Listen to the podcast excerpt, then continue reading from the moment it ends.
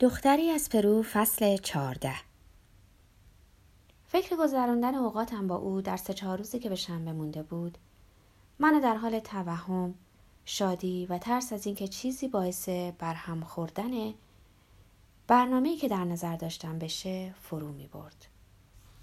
به طوری که به زحمت به کارم متمرکز می شدم. شنبه هوا عالی بود. اواسط صبح در ماشین نوعی که یه ماه پیش از اون خریده بودم مادام آرنو رو به گورستان سگها در آنیر بردم. به جز سگ و گربه و خرگوش توتی هم در این گورستان حیوانات دفن شده بود و نوشته های روی سنگ ها رو خوندیم که شاعرانه احساساتی موسک و گاه بیمعنی بودند.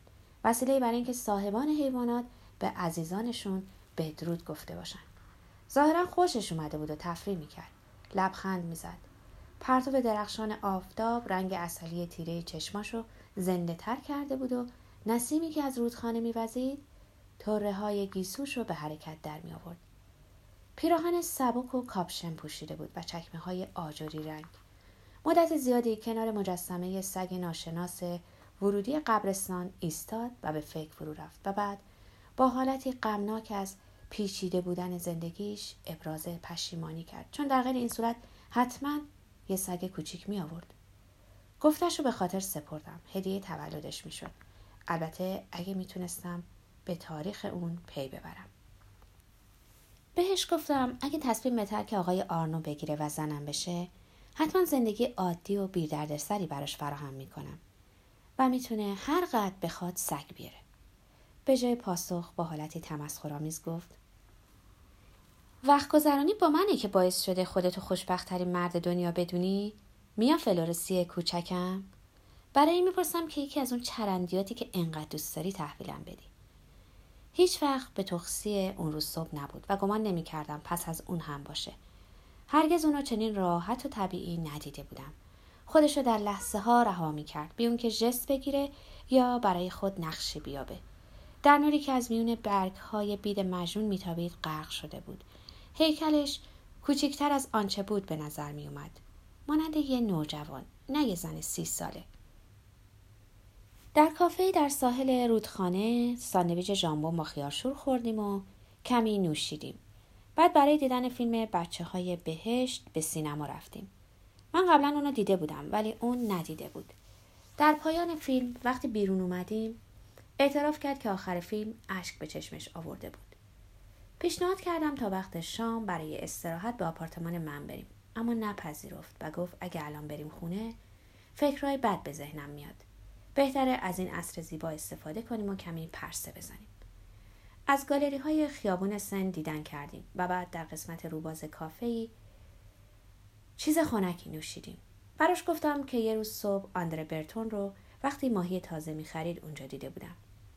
خیابونا کافه ها از جمعیت پر بود و پاریسی ها حالت راحت و مهربانی نادر روزهایی رو داشتن که هوا خوب و آفتابی بود. مدتها بود چنین راضی خوشبین و پر از امید نبودم.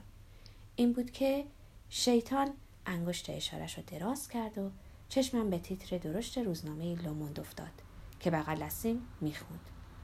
ارتش پرو مرکز فرماندهی چریک ها رو نابود کرد. تیتر کوچکتر این بود. لوئیس دولاپوئنته و چند تن از سرکردگان MIR کشته شدند. تا نزدیکترین روزنامه فروشی دویدم و لوموند رو خریدم. مادام آرنا با تعجب گفت نمی‌فهمم چرا اینطور قیافه گرفتی؟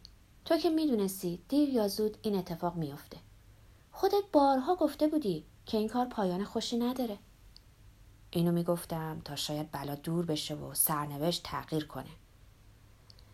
البته گفتن فکر کردن و ترسیدن از این واقعه یه چیز بود و دونستن اینکه به وقوع پیوسته و پل دوست و همراه نخستین دوران اقامتم در پاریس حالا جسدی بود که در زمینی حوالی شرق کوههای آن دفن شده بود و میپوسید چیز دیگری. شاید تیرباران شده بود از این گذشته اگه زنده به دست سربازان افتاده بود حتما شکنجش کرده بودند غم و غصه رو در دل نگه داشتم و به شیلیایی کوچکم گفتم بهتر این خبر رو فراموش کنیم و نگذاریم این هدیه خداوند که دیدن او در دو روز آخر هفته بود رو خراب کنه. گمان می‌کنم براش آسون بود زیرا پرو که مجموعی از خاطرات دردناک بود فقر، نجات پرستی، تبعیض، بیقانونی و سرخوردگی های چندگانه رو از ذهن بیرون کرده و حتما از مدت پیش تصمیم گرفته بود از سرزمین مادری دل بکنه. اما من علا رقم تلاش هم برای فراموش کردن گزارش شوم لوموند و تمرکز بر دختر آتشپاره موفق به این کار نشدم. در سراسر مدت شام در رستوران شبه دوستم اشتهامو کور کرد و دلمو آزرد. با دیدن او در اون حال هیچکس نمی‌تونست زندگی سختی رو که از دوران کودکی گذرونده بود مجسم کنه. کوشیدم تا کودکیشو به نظر بیارم. فقیر با زندگی جهنمی که فقرای پرو دارن و نوجوانیش شاید بدتر با هزار گرفتاری، فداکاری، سازش و تن دادن ناگزیر در پرو، در کوبا برای اینکه به جایگاه کنونیش برسه و به خاطر اینکه ناچار بود با چنگ و دندون بر علیه بدبختی بجنگه و برای اینکه در صحنه نبرد زندگی شکست نخوره از هیچ کاری رویگردان نشود چه سرد و سنگدل شده بود نسبت بهش علاقه بیاندازه احساس می کردم. یقین داشتم که همیشه دوستش خواهم داشت که در عین حال باعث بدبختی و خوشبختی می شد. به مادام آرنو اعتماس کردم از آقای آرنو جدا بشه و با من زندگی کنه. گفتم حتما پول زیادی در میارم و خرجش می‌کنم. هر چی بخواد براش فراهم می‌کنم. ولی اون جوابی نداد. پیشنهاد کردم براش صبونه درست کنم. اما ترجیح می‌داد اونو بیرون صرف کنیم. حوث یک کروسان برشته کرده بود. در حالی که دست همدیگر رو گرفته بودیم به سوی کافه ای رفتیم. کروسانی که برامون آوردن چنان برشته بود که گویی همون وقت از فر بیرون آورده بودن. اگه اون دفعه به جای اینکه منو به کوبا بفرستی اینجا در پاریس نزد خودت نگه داشته بودی؟ فکر می‌کنی روابطمون چقدر دووم می آورد ریکاردو؟ تمام عمر. انقدر خوشبختت می‌کردم که هرگز به فکر ترک کردنم نیفتی. از شوخی دست برداشت و با حالتی بسیار جدی و کمی تحقیرآمیز نگاهم کرد و گفت چه آدم ساده ای هستی چه توهماتی. و با چالشی در نگاهش ادامه داد. تو من نمی‌شناسی. من تمام عمر رو فقط با مردی به سر خواهم برد که دارای ثروت و قدرت بسیار زیادی باشه و تو بدبختانه هرگز چنین مردی نخواهی بود. اگه پول خوشبختی نیاره چی؟ دختر آتش باره. من نمی‌دونم خوشبختی چیه. نمی‌خوام بدونم ریکاردو. اما یقین دارم این چیز رومانتیک و چرندی که تو فکر می‌کنی نیست. پول امنیت میاره. خاطر رو آروم می‌کنه. اجازه میده بیان که به فکر فردا باشی. واقعا از زندگی لذت ببری. تنها خوشبختی که می‌تونه نصیب آدم بشه همینه. با همون سردی که گاه به طرز عجیبی شدت می‌گرفت و گویی باعث می‌شد زندگی در اطرافش از حرکت باز ایسته به من خیره موند. تو مرد خوبی هستی اما عیب بزرگی داری. بلند پرواز نیستی. همین چیزایی که به دست آوردی رازیت می‌کنه نه؟ ولی اینا هیچ نیستن پسر خوب. به همین خاطره که نمی‌تونم زنت بشم. من هرگز نمی‌تونم به آنچه دارم راضی باشم. همیشه بیش از اون می‌خوام. نمی‌دونستم چه جوابی به او بدم. زیرا اگرچه شنیدنش دردناک بود اما حقیقت رو می‌گفت. خوشبختی برای من در ازدواج با او و زندگی در پاریس خلاصه می‌شد.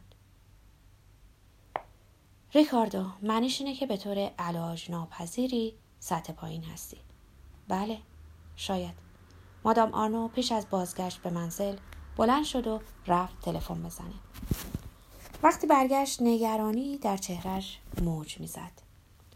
متاسفم پسر خوب باید برم. وضعیت دشواری برام پیش اومده. اون هفته نتونستم ببینمش نه باهاش صحبت کنم. و هفته بعد بیان که بتونم خدافزی کنم چون تلفنش رو در هیچ ساعتی از روز جواب نمی‌داد. به وین رفتم تا پانزده روز برای کمیساریای انرژی اتمی کار کنم. از وین چند بار به دختر آتشپاره تلفن کردم اما یا کسی جواب نمی‌داد یا مدام بوق اشغال می‌زد. جرأت نمی کردم با روبرت آرنو در یونسکو تماس بگیرم چون ممکن بود سوء زنش رو بیدار کنه.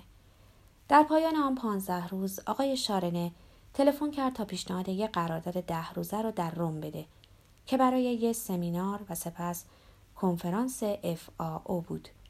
قرار شد مستقیما بدون بازگشت به پاریس به روم برم. اما در روم هم نتونستم تلفنی باش صحبت کنم. به محض بازگشت به فرانسه کوشیدم باش تماس بگیرم. ولی البته موفق نشدم. چه اتفاقی افتاده بود؟ با نگرانی به فکر افتاده بودم که نکنه تصادف کرده باشه. مریض باشه یا با شوهرش دچار مشکل بزرگی شده باشه.